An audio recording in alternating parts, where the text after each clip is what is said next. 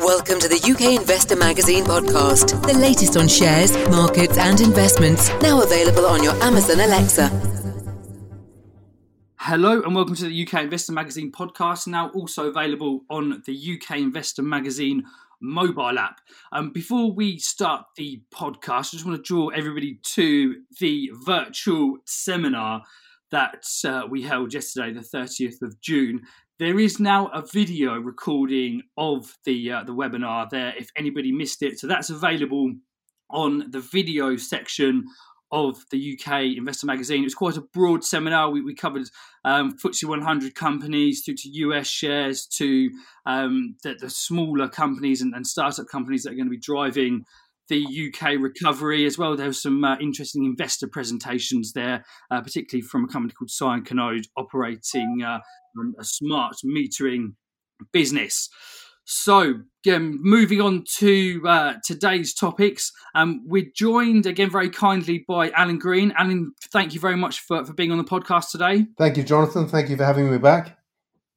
So let's let's start, Alan, by looking at the markets because just uh, we're recording this uh, um, just coming up to uh, to lunchtime, but we've seen a very uh, very abrupt movement down in the FTSE 100 just in the last uh, um, half an hour or so on, uh, on, on Wednesday morning.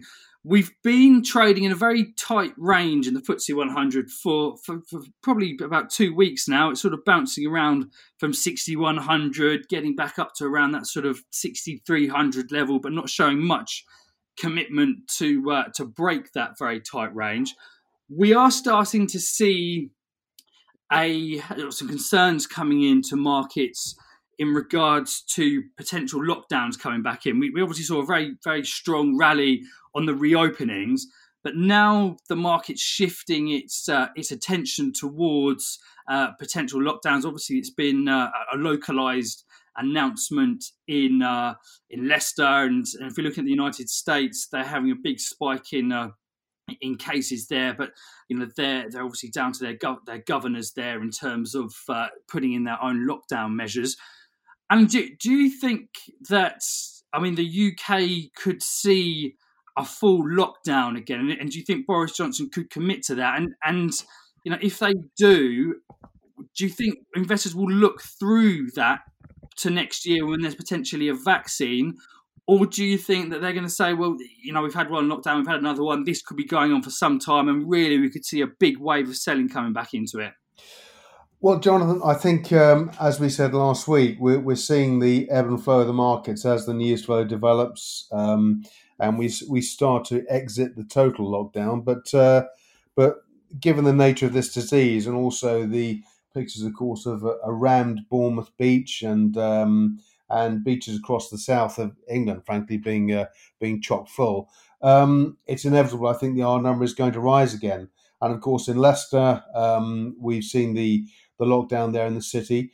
There was an announcement um, uh, about an hour ago that um, the Leicester, the the what happened in Leicester with the lockdown could well be repeated in other cities across the southeast. And of course, I think that caught the markets on the hop. So we've seen the FTSE drop. It was trading at 6118, it's dropped down to 6120 um, in the space of about sort of 20, 25 minutes. Um, we're going to see these sort of mo- the sort of movements. I, I mean, th- this is no surprise, really. We're going to get good news. I'm going to get bad news. Of course, we've we've also we're also seeing these funding initiatives for recovery from COVID being announced by governments around the world. The the US with its huge package, of course. Um, US markets very very strongly last night, and of course Boris uh, Boris the Builder, you know, with his build build build scheme. Um, and of course, you know, this going forward it's going to provide stimulus for various or certain uh, sectors of industry. Um, obviously, construction sector and and uh, other sectors will, uh, will, will most likely benefit from this too. But um, but it's going to be um, interspersed with um, with lockdowns. Of course, there is always the elephant in, in the room, which is a big second wave occurring. And if that occurs when we have a vaccine developed or treatments developed, as we are seeing, then of course they serve to mitigate the risk further. But in the interim, this this is just typical of the moment. I believe we're going to see certainly over the summer months and probably up to the end of the year. Indeed, so I, th- I, think there's an interesting point there. You mentioned Boris the builder. I mean, for the house builders, that's uh, that's going to be certainly an interesting sector because uh, the re- reduction in the regulations around uh, you know planning that could mean sort of more sort of private, smaller builders look at uh, you know redeveloping and renovating existing properties. Uh, and you know what effect does that have on um, first-time buyers? They look um, towards these um, properties that are going to be done on a smaller scale, mm. uh, and the government going to be able to deliver on their promises of uh, I can't remember how many it was, but it was a, a huge number of uh, affordable houses. I mean, this is a yeah. this is a promise that has been made for the last decade and is yet to be delivered on. So it's very difficult to see how that that that transitions into uh, you know more houses available on the market for the first time buyers. Yeah, I mean, I, I, mean, they're bringing forward five billion of funding, which uh, in itself is not a huge amount of money. You know, given the uh, given the sort of numbers being uh, being sort of talked about by other governments, in particular the US. I think it was uh, it was um, it was running it, it, it, in, well, it was it was seventy. I think seventy five to hundred billion. Um, so you know, it's not in set against that, it's not a huge amount of money, but um, I imagine uh, Rishi Sunak's a pretty pretty switched on guy. I imagine that they will uh, introduce further financial initiatives to stimulate other parts of industry um, as we go forward. But that, these are all positive steps. Um, but as I said, that's going to be interspersed with um, with you know mini shocks such as the such as the uh, possible lockdowns in other cities, and this is just something that we're going to have to get to live with. And of course, what happens is when the markets first hear about this, there is a shock. But um, uh, as we go further forward, um, those that news such as that will is less likely to be a shock. So um, because of course you've then got uh, um, an historical precedent set uh, with the reaction by the markets to the previous announcement. So, um, so this is just something, and I think uh, if you're a long-term investor, stick with it. It's going to, it, you know, you, you you've got to ride the ride the sort of um, ride the roller coaster. Really, that's that. That's all we can say. Indeed, I mean, if you if you look over five year periods, even going back to the financial crisis, you know, the longer term investors with with deft moves at times like this um, we do see a, a, steady increase in equity markets over time. Very much so. But there, there has been some sectors hit more heavily than others, and that's obviously the tra- one of the, the, travel sector has been one of those such sectors. We I think we've discussed previously the airlines, um, but there's a company that we've been looking at uh, this week, Alan, and, that, and that's on the beach. Mm. Uh, we, you know, it, it's one that's had tremendous growth. Uh, you know, very much, you know, that source of business probably could have been seen, um, you know, as part of the demise as, as Thomas Cook. You know, they, they weren't quick to, to move their, uh, you know, their offering online. They obviously had the, the overhead cost that on the beach doesn't have. Um, but sort of looking at uh, the company and what it's done recently. Do you think the renewed interest for holidays and you know the, the restrictions that will still be on these holidays does that provide the opportunity for profitability for on the beach going forward? Well i, I believe it does jonathan. Uh, uh, uh and i think um, um, uh, yesterday after the uh, after the uh, announced the, the, results from on the beach were announced um, the, the, interim results um, a note was published by atlantic capital markets on on the company um, it's uh, very topically titled "Is time to go back to the beach in spite of COVID nineteen?" Of course, images spring to mind of Bournemouth Beach and others. But nonetheless, um, I think what's the, uh, Atlantic made several points in the in the, uh, the, the their note on the company. Um, they said that uh, prior to the escalation of COVID nineteen, the company had been trading well. Um, total holiday sales grew by uh, nearly 30% for summer 2020 departures. And of course, that was partly fueled by the collapse of Thomas Cook Group. But um, uh, on the beach, their fixed costs in comparison to Thomas Cook are, are, are, are minimal. Um, the, the, other thing is that um, the company uh, raised money in a placing um, and boosted their cash position uh, to 50 million on the 22nd of May. Um, and obviously, you know, you've got investors putting money into a holiday company in the middle of the COVID crisis. That's a pretty positive sign. And the bank and the, the company also have access to a 75 million uh, funding facility, which currently remains undrawn. Um, so, so the, the CEO is pretty bullish and um, explained how the company responded to the COVID crisis. But um, they are confident about the future, and they're confident they've got the infrastructure to to deliver. Um, and Atlantic just made the point at the end that um, that uh, it's got um, on the on the beach has a very innovative business model and a very low cost base. And this coupled with a strong cash position, it might be a contrarian trade for some, um, and the strong shareholder support for the May placing, they rate the stock as a, as a buyer going forward. They've got a the, the, the charting position on this is quite interesting because um, it's uh, since I think it, in April it regained the 50 day moving average on the chart, and they're they're targeting a return by the stock to the level of the 200 day moving average, which is currently at 358p by the end of this month. So be interesting to watch. But but but I think um, I think the business model sets them apart from others, um, and and you know they. I'm sure there will be other casualties in the holiday sector. The bigger holiday companies that have huge cost bases will suffer as a result of this. And on the beach, I think are ideally positioned to pick up the fallout from that.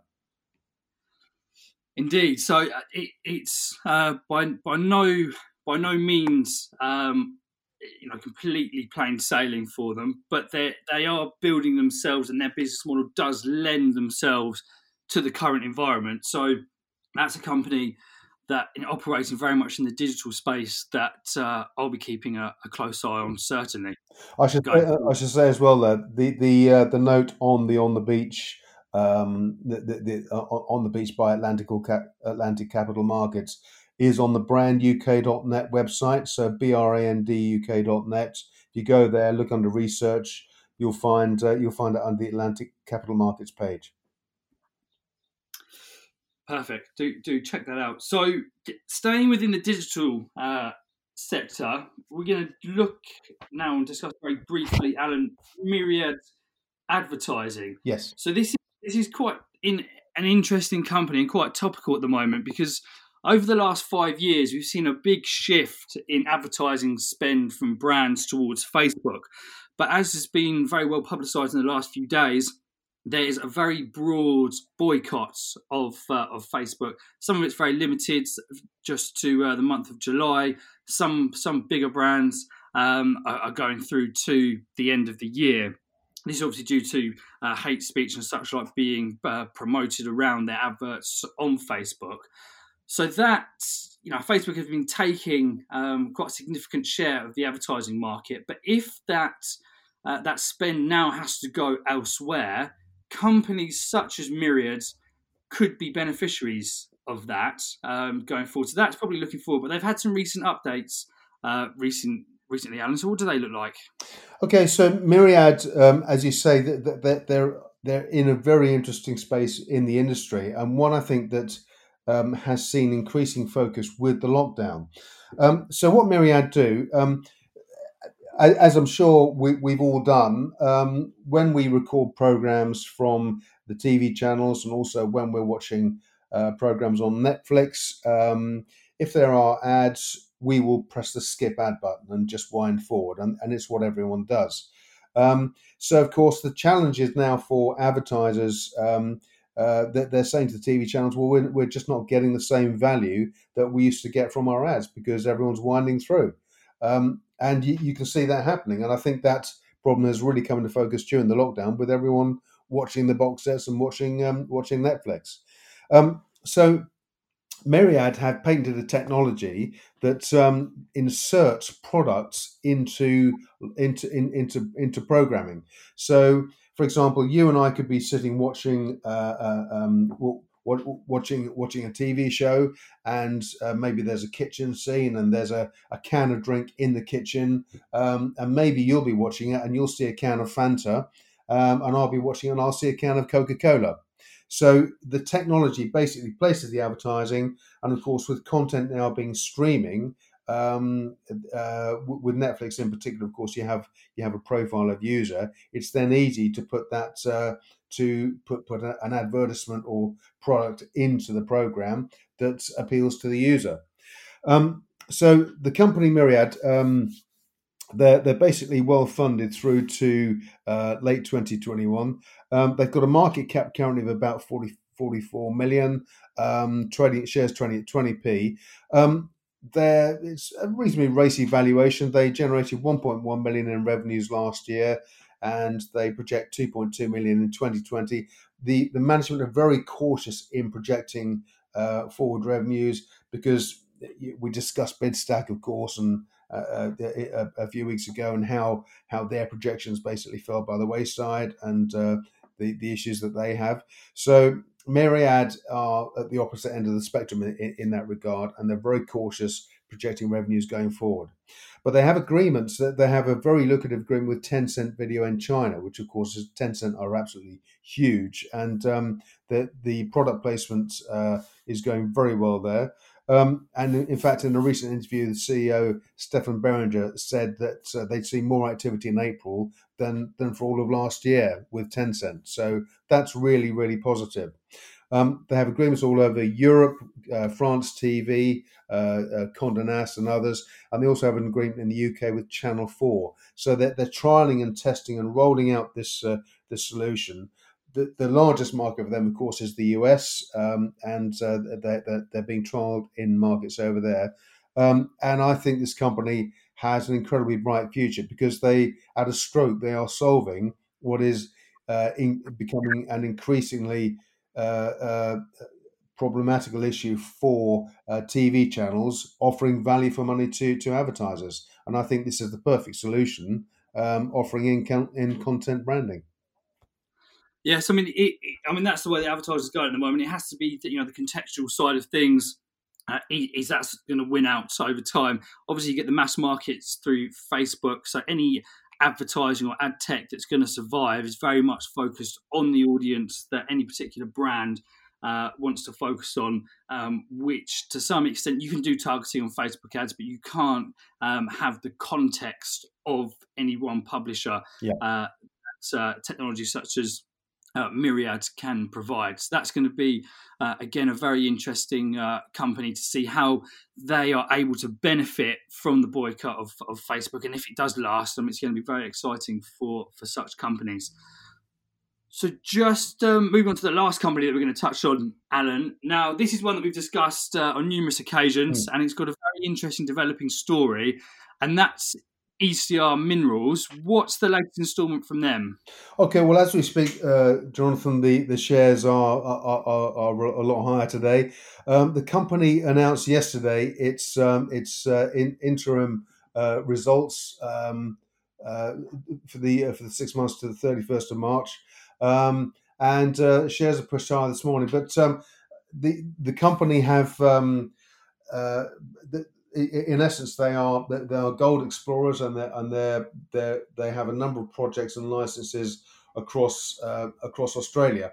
Um, they also have uh, um, they also have a net smelt agreement with a uh, with, a, a gold project in Argentina, up to two two two percent to a maximum of two point seven million US dollars in respect of future production. And the company also announced recently they'd sold licenses in Australia to the Avoca, Moormbool, and Timor gold exploration projects to TSX listed Fosterville South Exploration.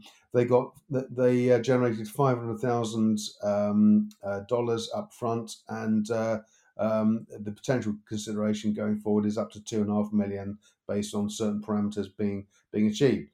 They've also received a number of R&D receipts from the Australian government uh, during the year, so the company are well funded. But its key projects um, are the Bailieston and Creswick projects uh, in, in, in the Victoria region in, in central Australia. And uh, what is interesting here is that um, the company announced recently that uh, um, there were a number of discussions ongoing taking place in respect of potential commercial transactions over both Bailieston and Creswick projects. Now, Creswick, um, Creswick confirmed very high gold mineralization at the project. They, they undertook a, a they use a system called full bag testing, and um, uh, uh, it, uh, to, to to to to cut a long story short, they found a lot of gold nuggets in the bag testing that they undertook. So so so that's that's obviously generated an awful an, awful lot of interest. With the Bailieston uh, license, um, um, Australian mining giant Newmont, uh, which uh, which are they're worth billions of dollars, um, uh, recently um, applied for a license um, adjacent to the Bailieston project, and of course the the geology across both licenses runs into the two. Um, there's also the Fosterville gold mine, which is close by, which is a gold producing mine. So it's in a gold producing region, and obviously um, we discussed last week the potential devaluation in currencies as a result of the, the money printing and the uh, fiscal stimulus measures being undertaken by governments. What this has had is a, a, huge effect on the gold prices. It's propelling the gold price higher. So anywhere there where there is almost a certainty of gold is seeing a real a, real sort of uh, real investor interest. And uh, in the case of in the case of small gold miners like ECR with tiny market caps, potentially if they have a big find there, it could be it, it could be a ten bagger or more. Um, but clearly, that's that's sort of still speculative. But certainly, what's what has been produced so far from those two licenses is very encouraging. And I think off the back of the results summary yesterday, uh, there's been a lot of interest and an awful lot of trading in the stock. Yeah, so as you said there, potentially a lot of upside there, but it is obviously towards that the higher risk end of uh, very much of the market. Yeah. But uh, you know, certainly, uh, you know, a broad portfolio of, of such companies, you do see these tremendous gains in them. Um, but very interesting, uh, uh, interesting story there um, from from ECR, which is which is still uh, developing. So I'm sure, Alan, that will be one that we discuss again in the future at some points. Yes, indeed. Yes, indeed. Uh, we'll, we'll, we'll, revisit this. I think uh, I think there will be further announcements uh, lined up during the summer. So so we, we will speak about that, that again. Fantastic. So, as uh, as a recap of the companies that we've touched on today, so we discussed on the beach, whose ticker is OTB. Um, it was Mirriad Advertising, who trades under the ticker of MI RI and ECR Minerals on the ticker of ECR. So, Alan, thank you very much for being with us today. Thank you, Jonathan. Brilliant. So, uh, we'll no doubt be speaking again next week. And just a reminder um, the uh, conference from yesterday, the online conference from UK Investor Magazine, we're going to be putting a link to the video in the notes of this podcast, and it's also available on the UK Investor Magazine